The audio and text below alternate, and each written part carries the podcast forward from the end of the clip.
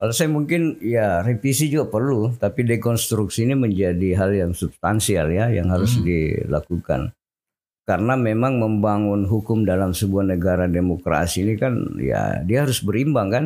Hmm. Jadi memang kita kebebasan juga perlu pembatasan, tetapi uh, ya jangan sampai itu mematikan uh, apa itu prinsip-prinsip demokrasi kan orang bisa menya, apa itu menyampaikan pendapat, pikiran mereka.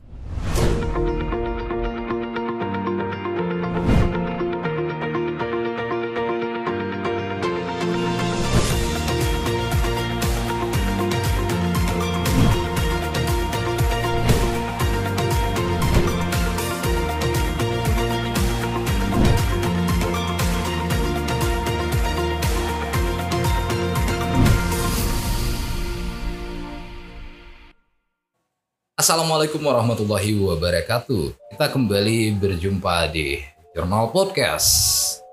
Nah kali ini, oh, sahabat lingkungan, kita kedatangan satu rekan, sahabat, kawan, guru, mentor atau apalah namanya, yang kesehariannya oh, di bidang sosial, hukum, budaya dan lain segala macam Selamat datang Kak Mama. Iya, selamat Pak uh, Rudi. Oh. Saya senang sekali bisa hadir dan bisa diskusi hari ini. Dan semoga apa yang kita diskusikan ini bermanfaat buat uh, masyarakat dan eh, teman-teman uh, yang terus berjuang untuk keadilan. Oh, Baik, Kak Maman. Eh, atau saya panggil Kak Maman atau Bung ya. atau Kak Maman saja oh, mungkin supaya oh. kita lebih akrab ya. Kak Maman lebih lebih nyaman ya. Kalau boleh tahu selama ini ya. keseharian Kak Maman di di Palopo ini sebagai apa dan bagaimana ya? Mungkin ya. ada yang sebagian mengenalnya sebagai akademisi dan ya. lain segala macam. Tapi di di jurnal podcast kali ini kita ya. mau kulik lebih jauh. Ya, uh, Pak Rudi memang selama ini saya juga aktif sebagai uh, dosen di salah satu uh, universitas di Palopo, Universitas di Gema, uh, di Fakultas Hukum. Kemudian selain itu saya juga aktif di beberapa lembaga-lembaga sosial, mm-hmm. termasuk mungkin di sebagai staf ahli di Aliansi Masyarakat Adat Nusantara. Kemudian juga di uh, bersama teman-teman uh, Yayasan Bumi Sauri Gading kemudian teman-teman perkumpulan uh, Wallacea dan uh, kebetulan juga uh, di nasional saya juga menjadi salah satu anggota presidium Dewan Kehutanan Nasional. Wah, keren. Uh, untuk urusi masalah kebijakan kehutanan. Wow. Dan uh, masih banyak lagi organisasi yang lain ya yang selama ini saya bekerja bersama dengan teman-teman untuk masyarakat dan lingkungan keren sekali ada sosial hukum budaya hutan tapi kayaknya di jurnal podcast kali ini kita ngobrol yang ringan-ringan saja. Yeah. Kalau yang tadi tadi itu berat-berat soalnya kemaman ya. Yeah. Berat-berat semua. Kita yeah. ngobrol soal eh bukan soal sebenarnya jadi jangan yeah. dianggap soal ya, tapi tentang Oke, okay, ya, yeah, Tentang, tentang uh, dinamika hukum sebagai yeah alat komunikasi ya. Alat komunikasi. Jadi hukum sebagai alat komunikasi, alat komunikasi sosial. sosial. Ya. Nah, seperti apa pandangan Kak Maman ya. mengenai hukum yang menjadi alat komunikasi ya. sosial, terutama diterapkan di ya. di di masyarakat di Ya, di, uh, betul sekali Pak uh, Rudi. Karena memang uh, selama ini kalau kita memahami hukum yang uh, pada hakikatnya sebenarnya hukum itu kan hmm. uh, merupakan sebuah kristalisasi nilai ya. Jadi nilai-nilai yang hidup dan tumbuh di masyarakat, kemudian itu menjadi uh, sebuah pedoman yang uh, menjadi kesepakatan bersama ya. Jadi ada general agreement yang disepakati oleh uh, masyarakat. masyarakat. Nah, memang dalam uh, apa ini dalam dinamika hukum selama ini dalam konteks kita bernegara memang selalu terjadi benturan ya ah. antara uh, hukum negara hukum yang negara. coba diciptakan oleh uh, pengambil kebijakan, kebijakan dengan hukum-hukum yang hidup di masyarakat. Seperti apa itu? Nah, Bung Maman. Uh, kalau saya melihat memang uh, benturan ini terjadi karena ada ideologi hukum yang berbeda ya. Karena hmm. uh, di sisi lain memang uh, hukum-hukum negara ini kan sangat uh, formalistik, kemudian hmm. uh, hukum negara juga ini kan kadang dibuat oleh sekelompok orang yang hmm. uh, bisa jadi juga itu adalah uh, termasuk orang-orang uh, akademisi dan Uh, mungkin uh, mereka selama ini tidak memahami dengan baik terkait dengan dinamika sosial dinamika di masyarakat, sosial masyarakat, sehingga hukum-hukum yang lahir ini juga tidak apa itu tidak mengakomodir, ya, tidak mengakomodir dan tidak memberikan rasa keadilan buat masyarakat. Nah sehingga saya me, apa itu menganggap bahwa uh, konsep hukum sebagai alat komunikasi sosial itu harusnya menjadi Eh, apa ini pijakan. Pijakan lebih ya, fleksibel. ya, merumuskan sebuah kebijakan. Lebih dinamis. Nah, misalnya saja misalnya kita bicara uh, di tingkat desa kan? Okay. jadi kebijakan apa itu pembuatan atau penyusunan uh, peraturan desa itu memang harus lahir dari uh, masalah yang dihadapi oleh masyarakat. Okay. sehingga kebijakan yang lahir ini betul-betul menjadi solusi ya, bukan menjadi, menjadi masalah baru bagi masyarakat. Jadi bukan masalah kemudian dibikin sebuah kebijakan menambah masalah baru, ya, tapi betul-betul ya, menjadi betul. solusi. Ya, itu menjadi solusi. di level bawah. Baik, sebelum uh, Bung Maman kita lanjut kayaknya tuh kita ngopi dulu ini sambil break okay. dan juga nanti siap. Oh, bisa ini bisa lebih dekat di mic Oke, okay, siap. Karena ciri khas dari jurnal podcast itu kita mau hmm. pesannya santai okay, siap. dan lain segala macam sebelum masuk ke pertanyaan kedua ya siap uh, saya tuh kalau lebih enaknya hmm. sebenarnya memanggil Bung saja ya oke okay, boleh Pak Rudi ya Ya, saya jangan dipanggil Bapak jadi ketuaan saya. nanti nanti yang muda-muda itu ya, Bapak-bapak kan jadi tidak enak. Baik, uh, Bung ya. Maman. Ya. Nah sekarang sebagai um, hukum sebagai hmm. alat komunikasi sosial tadi hmm. tentu ada unsur-unsur hmm. yang berlaku di dalamnya. Terutama yeah. kita bercerita di level hmm. terendah yaitu level desa. Yeah, Bagaimana Bung Maman melihat? Ya, uh, memang uh, apa ini? Ketika hukum itu menjadi sebuah alat komunikasi, maka Uh, memang yang menjadi salah satu indikatornya itu adalah bagaimana uh, apa itu partisipasi masyarakat ini akan lebih besar ya dalam uh, urusan pembentukan kebijakan. Mm-hmm. Karena ketika partisipasi masyarakat ini uh, menjadi kuat, maka uh, ini akan mempercepat proses-proses pembangunan di tingkat desa. Iya, nah, uh, peraturan atau hukum itu kan dia hanya menjadi sebuah salah satu instrumen ya yang yeah. uh, yang dianggap menjadi salah satu jembatan untuk uh, apa itu uh, bagaimana cita-cita masyarakat itu bisa terwujud ya. Jadi mereka lebih uh, terarah, mereka yeah. uh, lebih bisa apa itu uh, hukumnya itu lebih bisa mengakomodasi kepentingan uh, yang ada di masyarakat. Okay. Ya, dibanding ketika misalnya kebijakan itu uh, hanya dibangun dari luar. Jadi sekarang ini kan lebih banyak kebijakan, kebijakan itu hanya menjadi sebuah ya. alat rekayasa saja kan rekayasa menjadi sosial. rekayasa ya. politik Padahal rekayasa ya, akhirnya, sosial ya, betul. akhirnya itu yang kadang me, apa itu merusak nilai-nilai yang Katakan, uh, ya yang hidup di masyarakat baik Maman ini kan menarik ini Uh, karena tidak semua, jadi bukan tidak semua, jadi yeah. bukan justifikasi. Ada mungkin kemungkinan uh, sobat lingkungan, hmm. uh, pendengar pod, jurnal podcast yeah. ini itu ya memang mungkin sama sekali tidak yeah. mengenal hukum-hukum apa yang ada yeah, di Indonesia, betul. terutama legal yang yeah. yang di diimplementasikan oleh yeah. negara. Nah, kamu mungkin bisa memberikan tips dan triknya, hmm. atau bisa menjelaskan sedikit lah gambarannya. Iya. Yeah. Misalnya saja kalau kita terkait dengan lingkungan, eh, begitu pendekatan kita masyarakat hmm. desa atau masyarakat hmm. adat, saya pikir kan eh, sistem pengaturan ini sudah lama diterapkan oleh masyarakat okay. ya, bagaimana mereka melakukan upaya-upaya konservasi hmm. terhadap lingkungan mereka, bagaimana eh, mereka membangun pola hubungan antara masyarakat adat misalnya dengan lingkungan mereka hmm. dan eh, bagaimana mereka menerapkan sanksi-sanksi misalnya pelanggaran terhadap apa yang telah mereka sepakati kan. Yeah.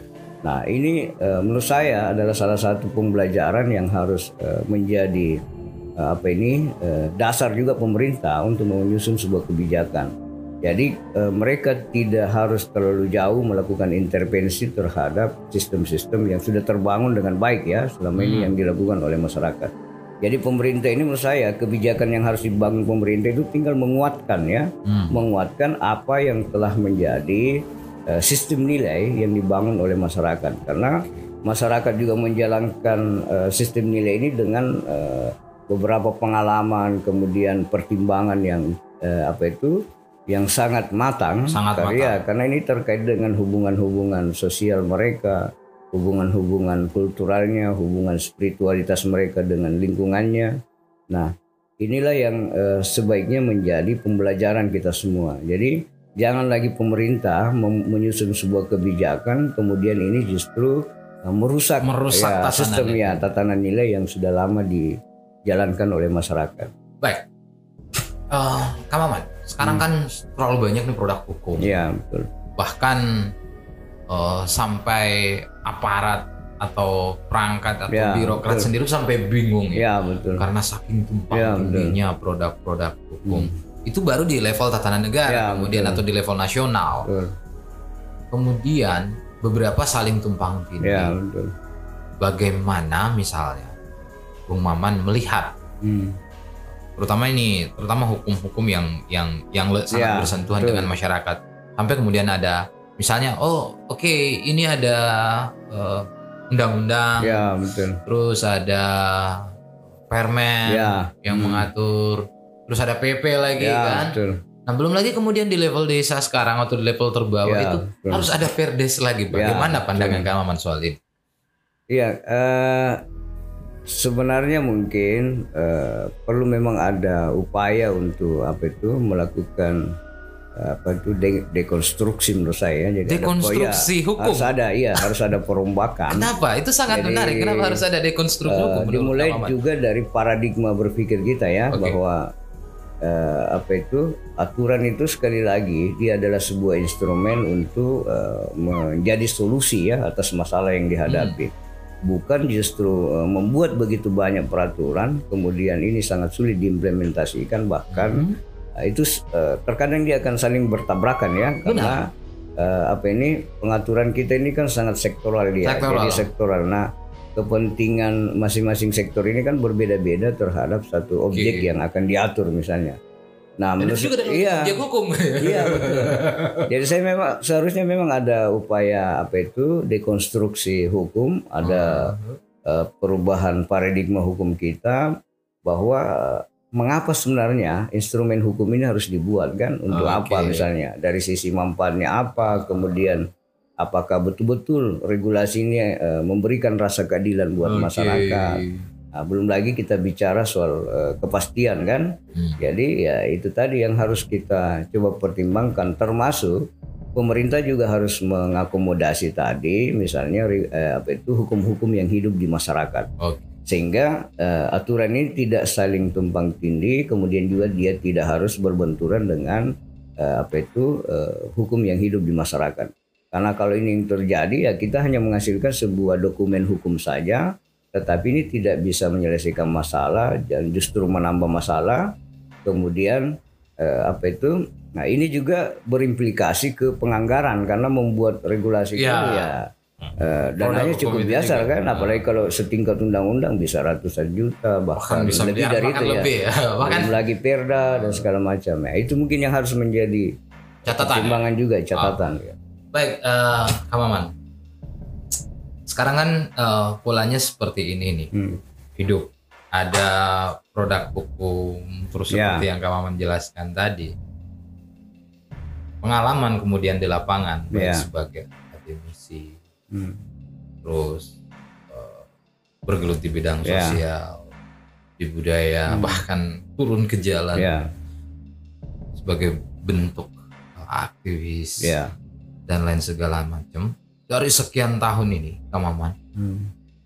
kalau menurut Kamaman sendiri di sektor mana sih yang paling rancu uh, kalau Tumpang saya tindih hukum iya, itu kalau saya sih sebenarnya uh, masalahnya di situ tadi bahwa eh, orang yang uh, apa itu selama ini membentuk undang-undang ini memang uh, masih banyak yang belum memahami secara apa itu substansial ya. Benar. Kenapa misalnya regulasi ini harus di apa itu dibuat? Karena memang ini kan terkait dengan uh, perumusan perundang-undangan ini kan terkadang juga orang hanya berorientasi proyek saja ya, proyek oh. membuat uh, proyek oriented ya, membuat proyek uh, perundang-undangan.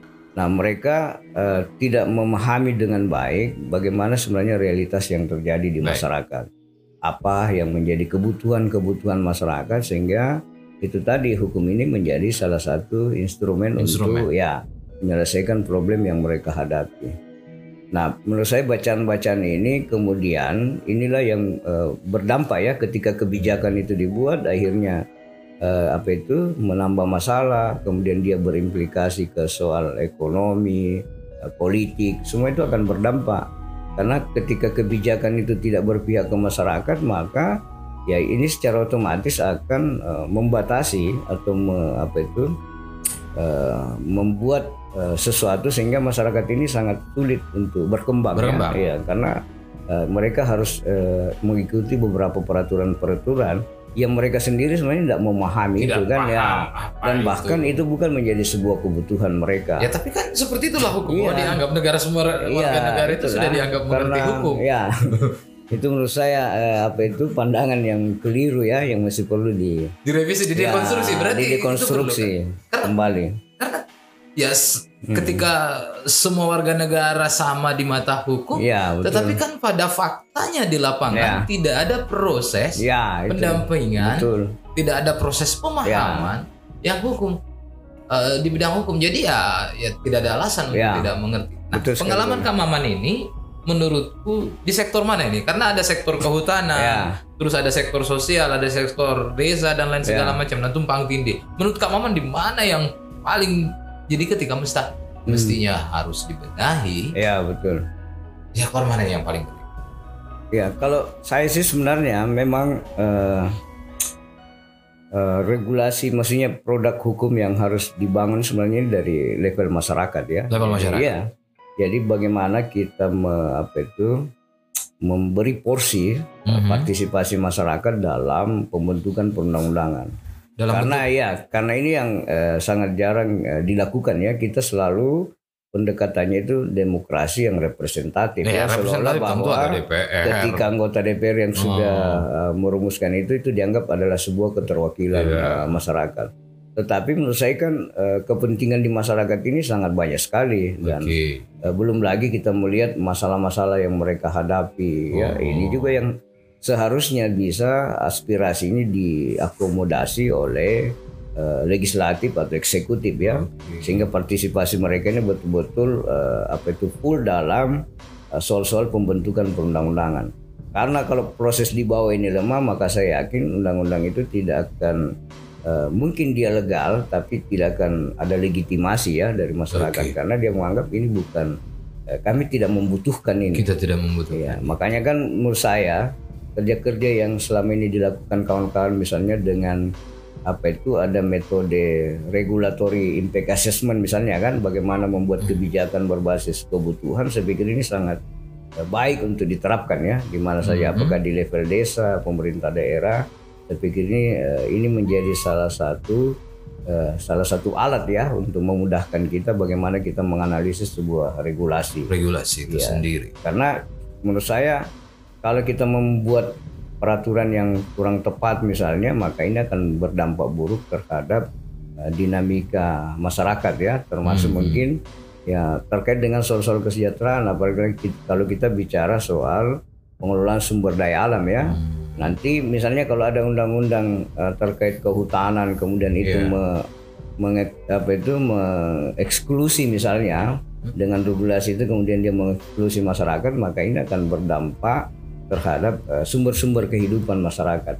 Yeah. Nah, menurut saya ini yang harus uh, para uh, pengambil kebijakan harusnya itu bisa uh, apa itu uh, lebih jeli ya lebih jeli melihat itu situasi itu. itu. Jadi jangan uh, selalu kita menciptakan regulasi yang sebenarnya itu hanya ya hanya sebuah dokumen menurut sebuah saya ya. dokumen, ya pengguguran kewajiban ya, dan kewajiban menghabiskan anggaran kan ini uh, sangat uh, merugikan negara sebenarnya ya jadi Itu yang harus Negara, dipikirkan. negara bisa rugi sendiri. Oh, iya, bisa, sendiri. betul. Baik, Kang Maman, sambil kita ngopi dulu Oke, sambil mic-nya diperbaiki dekat-dekat masih ada. Oke. Ini ada bakal pertanyaan-pertanyaan yang Hmm.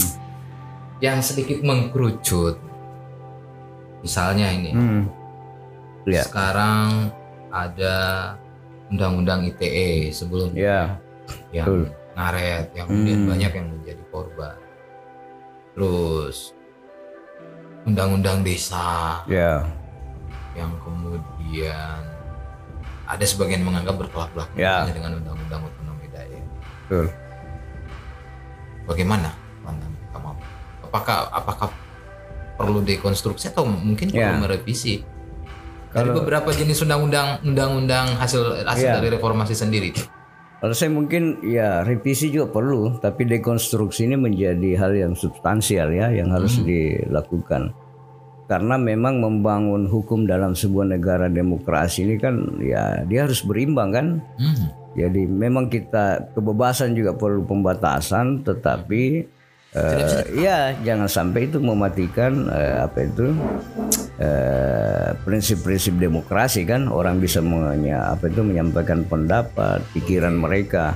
Nah jangan sampai ya jangan sampai dengan aturan itu justru ini bisa mengekang kan, membunuh apa itu kreativitas orang, kebebasan orang untuk bicara, mengkritik. Nah menurut saya memang harus eh, pemerintah ini harus bisa memahami ya bagaimana dia memproduk hukum yang eh, hukum itu juga harus jelas, tetapi jangan juga dia mengekang demokrasi dan jadi aspek-aspek eh, demokrasi juga itu harus eh, masuk ke apa itu ke prinsip-prinsip dalam pengaturan hukum ya. Ya. Karena kan misalnya begini, Kamaman. Eh, Hmm.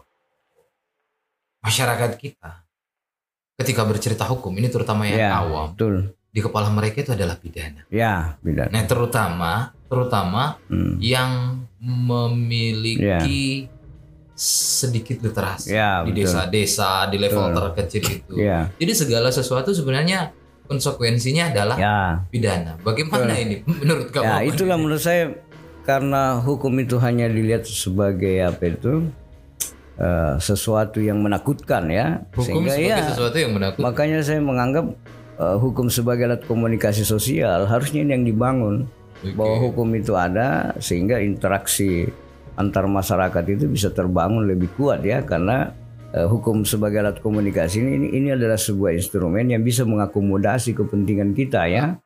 Ya, jadi kita tidak hanya bicara terkait dengan sanksi saja. Sanksi ya, saja. karena itu hal-hal yang menurut saya ya, itu pilihan terakhir ya dalam eh, apa itu eh, dalam ranah hukum sebenarnya ya. Iya, karena Jadi kan proses pelanggaran Iya. kemudian diberikan punishment. iya. Pertanyaannya kenapa kalau kemudian berhasil tidak ada reward? Ya itulah, itu maksudnya seperti itu kan. Jadi ya betul juga hukum sebagai alat kontrol, tetapi kan dia juga harus eh, eh, hukum itu harus dikemas bahwa hukum ini adalah sebuah eh, apa itu aturan, sebuah instrumen yang ini juga bisa membawa kita kepada hal-hal yang eh, lebih baik ya, sehingga hukum itu betul-betul punya manfaat di masyarakat. Jadi bukan hukum itu eh, kesannya itu bungkusannya itu adalah sesuatu yang menakutkan begitu kan? Nah, kalau kita salah kemudian ada sanksi dan segala macam inilah yang eh, menurut saya ini juga bisa me- apa itu? Menekan ya eh, eh, iya proses-proses di masyarakat Baik, sebenarnya. Kamu Eh, tentu kan eh, sebagai praktisi hukum juga, akademisi juga Ya. tentu sudah pasti. Ya, Nanti kalau mau saya tulis titelnya di bawah sini, Oke. kayaknya boleh ya, Wah, atau jangan itu tergantung Biasa ya. sebenarnya opsional. Ya. Nah, kak, eh, Kak Maman, eh, kalau kita melihat ini Hmm. sekarang ada beberapa eh, CSO, Ya, OMS betul. yang kemudian mendorong eh, hak-hak hukum masyarakat, terutama Ya, di betul. masyarakat adat. Hmm. Seperti apa langkah-langkah yang dilakukan? Misalnya langkah-langkah Ya. advokasi advokasi hukum karena tentu Ya, betul. tentu adalah per- perubahan statuta yang Ya. diminta, perubahan legal standing, perubahan status Betul. hukum. Seperti apa, Maman? Iya, kalau eh, menurut saya sebenarnya kan eh, negara juga sudah mengakomodasi itu ya, karena kalau kita lihat beberapa regulasi, pemerintah juga sudah menyiapkan ada namanya RDP ya, rapat RDP. dengar pendapat.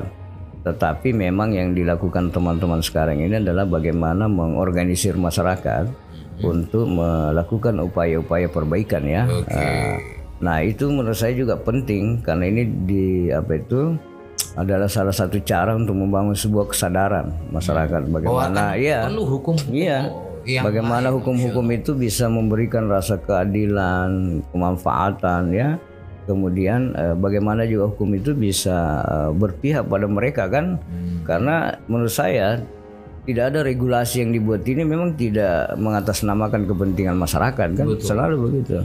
Mulai kita lihat konstitusi undang-undang sampai semua atas, semua nama atas nama masyarakat.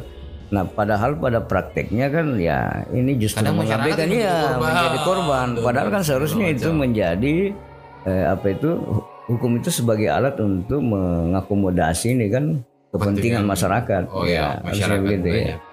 Kemudian lahir produk hukum Kamamandi di level desa ada hmm. produk hukum yang bernama Perdes. Ya.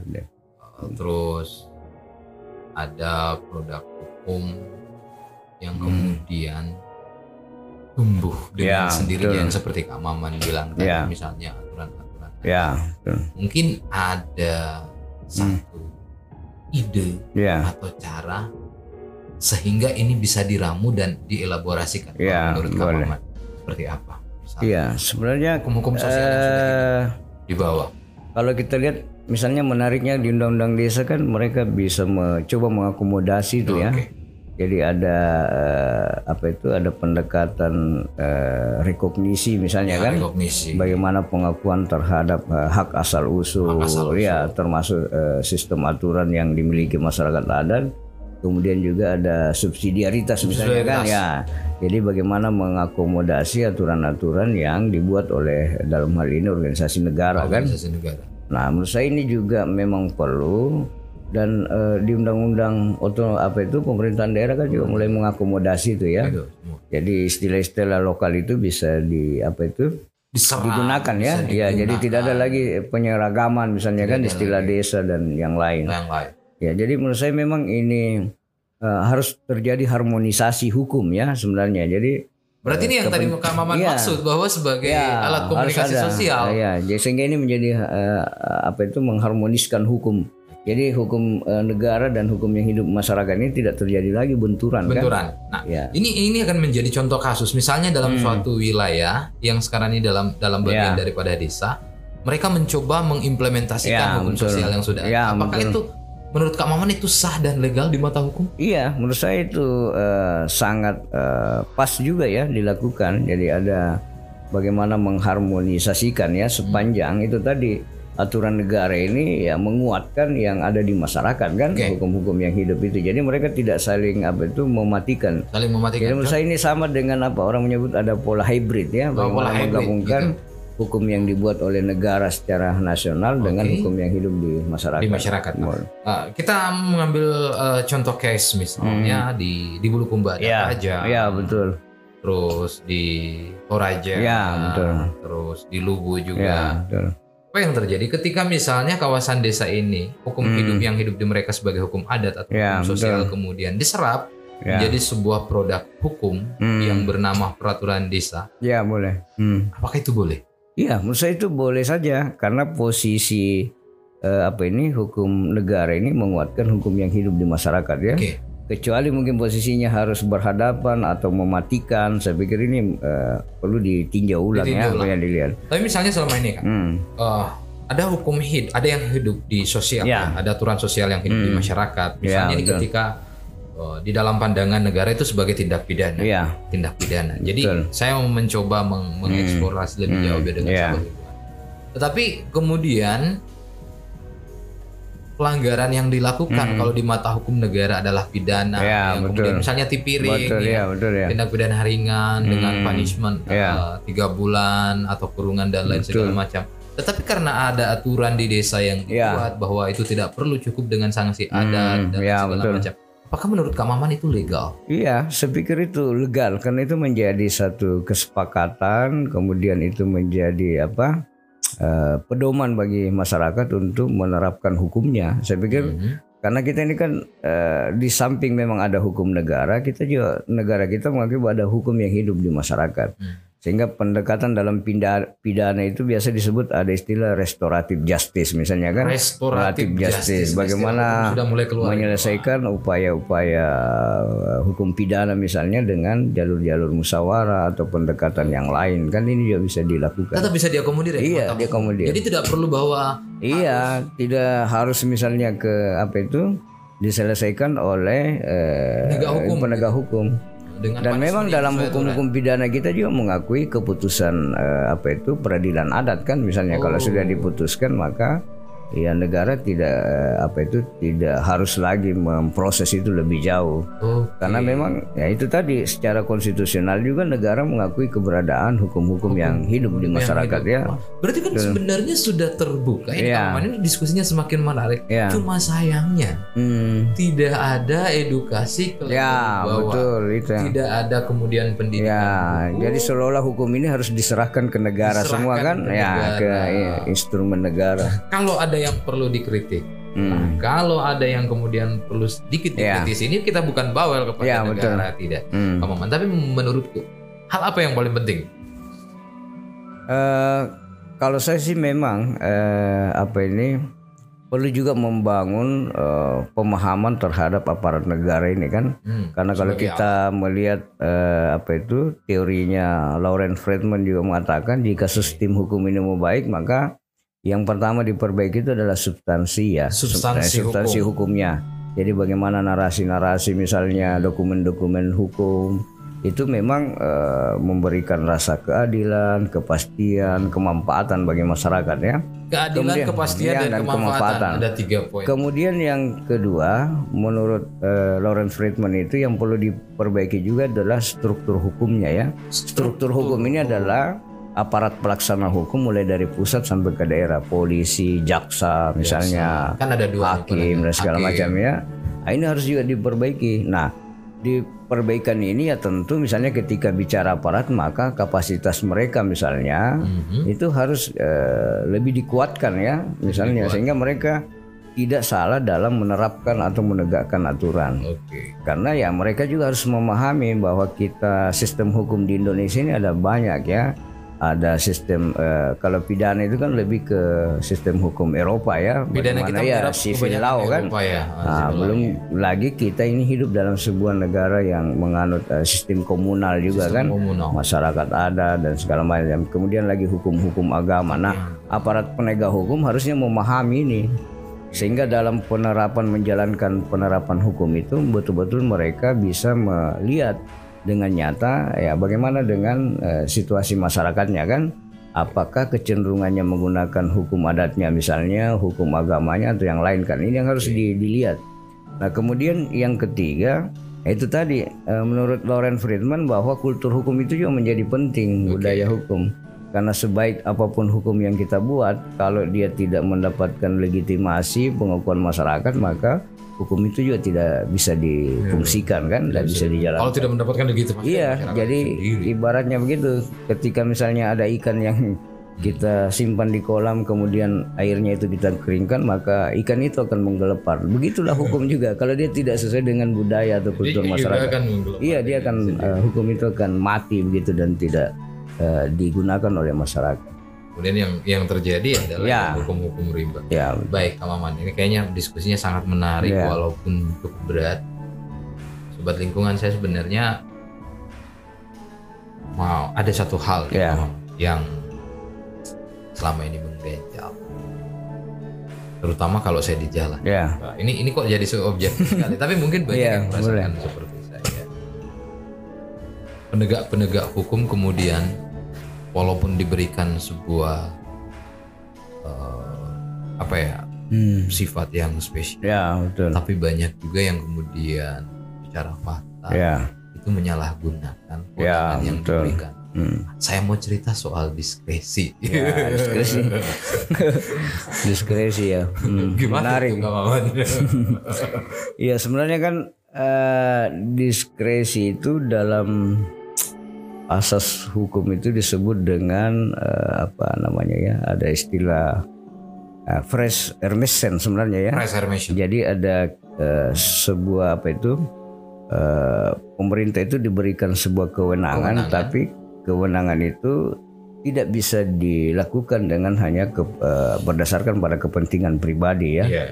Jadi makanya di di di uh, di Prancis ini kan dulu uh, Presiden ini menjadi salah satu kekuatan misalnya, tetapi kan mulai juga dikurangi uh, pengaruhnya karena ini membahayakan ya, karena juga. ya sampai uh, orang yang memiliki kewenangan ini kemudian itu menjadikan uh, asas ini menjadi salah satu jalan mereka untuk melegitimasi apa yang mereka akan okay. lakukan ya, meskipun itu hanya untuk kepentingan pribadi.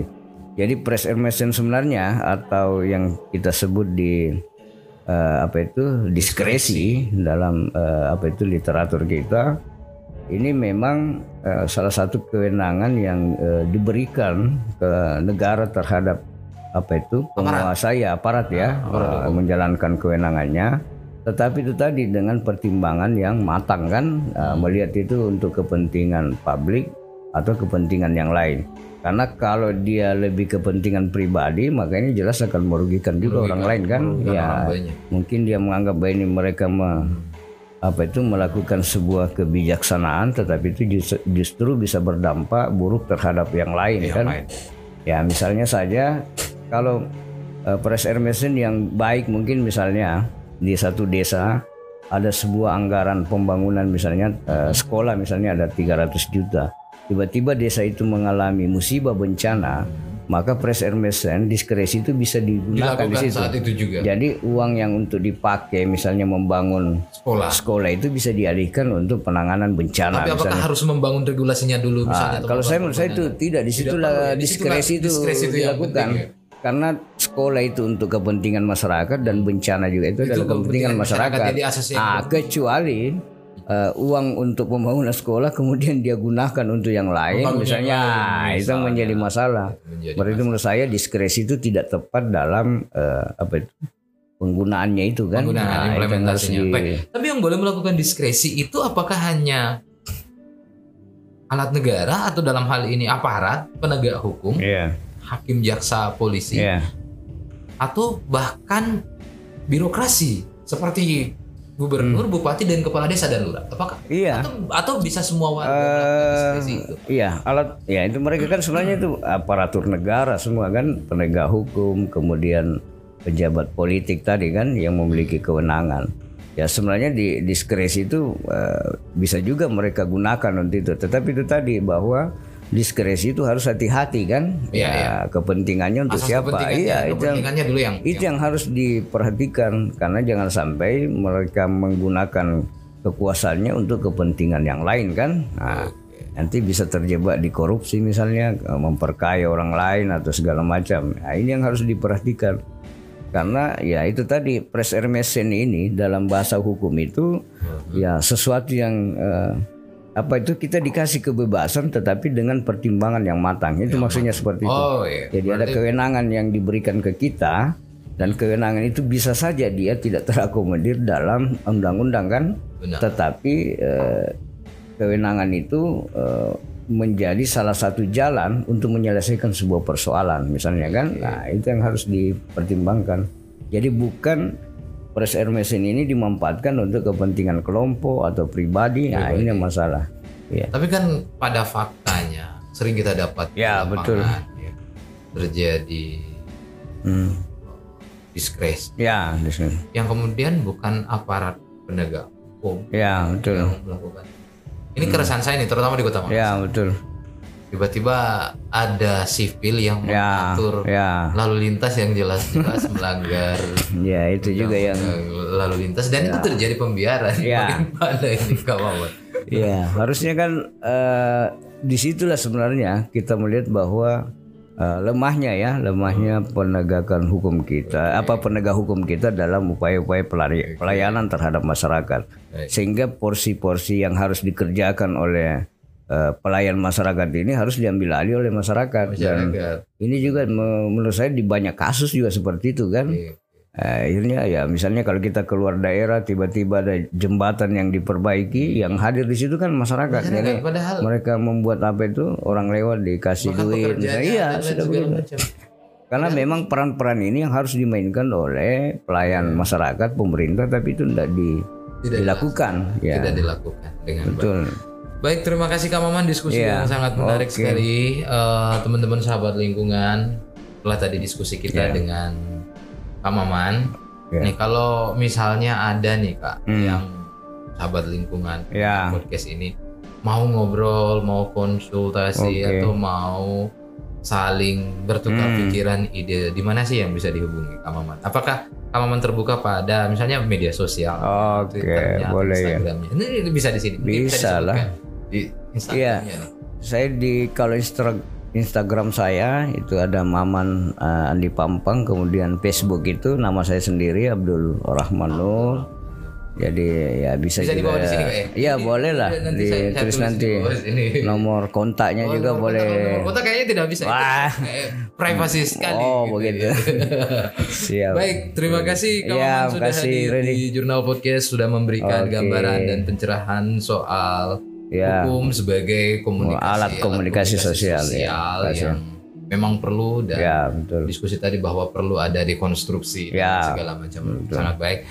Kita akan ketemu kembali uh, sobat lingkungan di episode selanjutnya tentu dengan tema-tema oh, yang okay. menarik. Saya Rudi Rustam dan saya Abdul Rahman Nur mengucapkan ya. terima kasih, salam lingkungan, salam, salam lestari. Lestari. Wassalamualaikum warahmatullahi wabarakatuh. Waalaikumsalam warahmatullahi wabarakatuh. Enggak belum menit. Ah, ya, mantap deh.